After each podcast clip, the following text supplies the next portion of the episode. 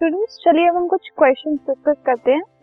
First question है what is meant by a pure substance एक pure substance क्या होता है, ये हमें बताना है। So this substances made up of one type of particles they are called pure substances pure substances वो होते हैं जो एक ही टाइप के पार्टिकल्स से बने होते हैं। एक ही टाइप के एटम्स होते हैं, एक ही टाइप के मॉलिक्यूल्स होते हैं उनमें।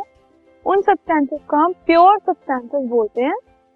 मतलब उनका जो पार्टिकल्स हैं, उनका जो नेचर है केमिकल नेचर वो सेम होता है। The particles are same in their chemical nature क्योंकि एक ही टाइप के अगर पार्टिकल्स में होंगे, एक ही टाइप के एटम्स होंगे, एक ही टाइप के मॉलिक्यूल्स होंगे तो केमिकली वो एकदम सेम होंगे।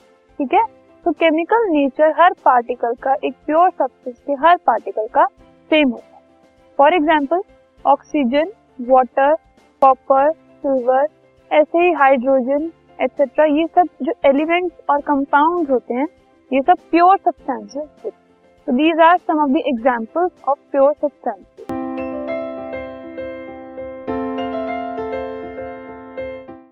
This podcast is brought you by hubhopper शिक्षा अभियान अगर आपको ये पॉडकास्ट पसंद आया तो प्लीज़ लाइक शेयर और सब्सक्राइब करें। और वीडियो क्लासेस के लिए शिक्षा अभियान के यूट्यूब चैनल पर जाएँ।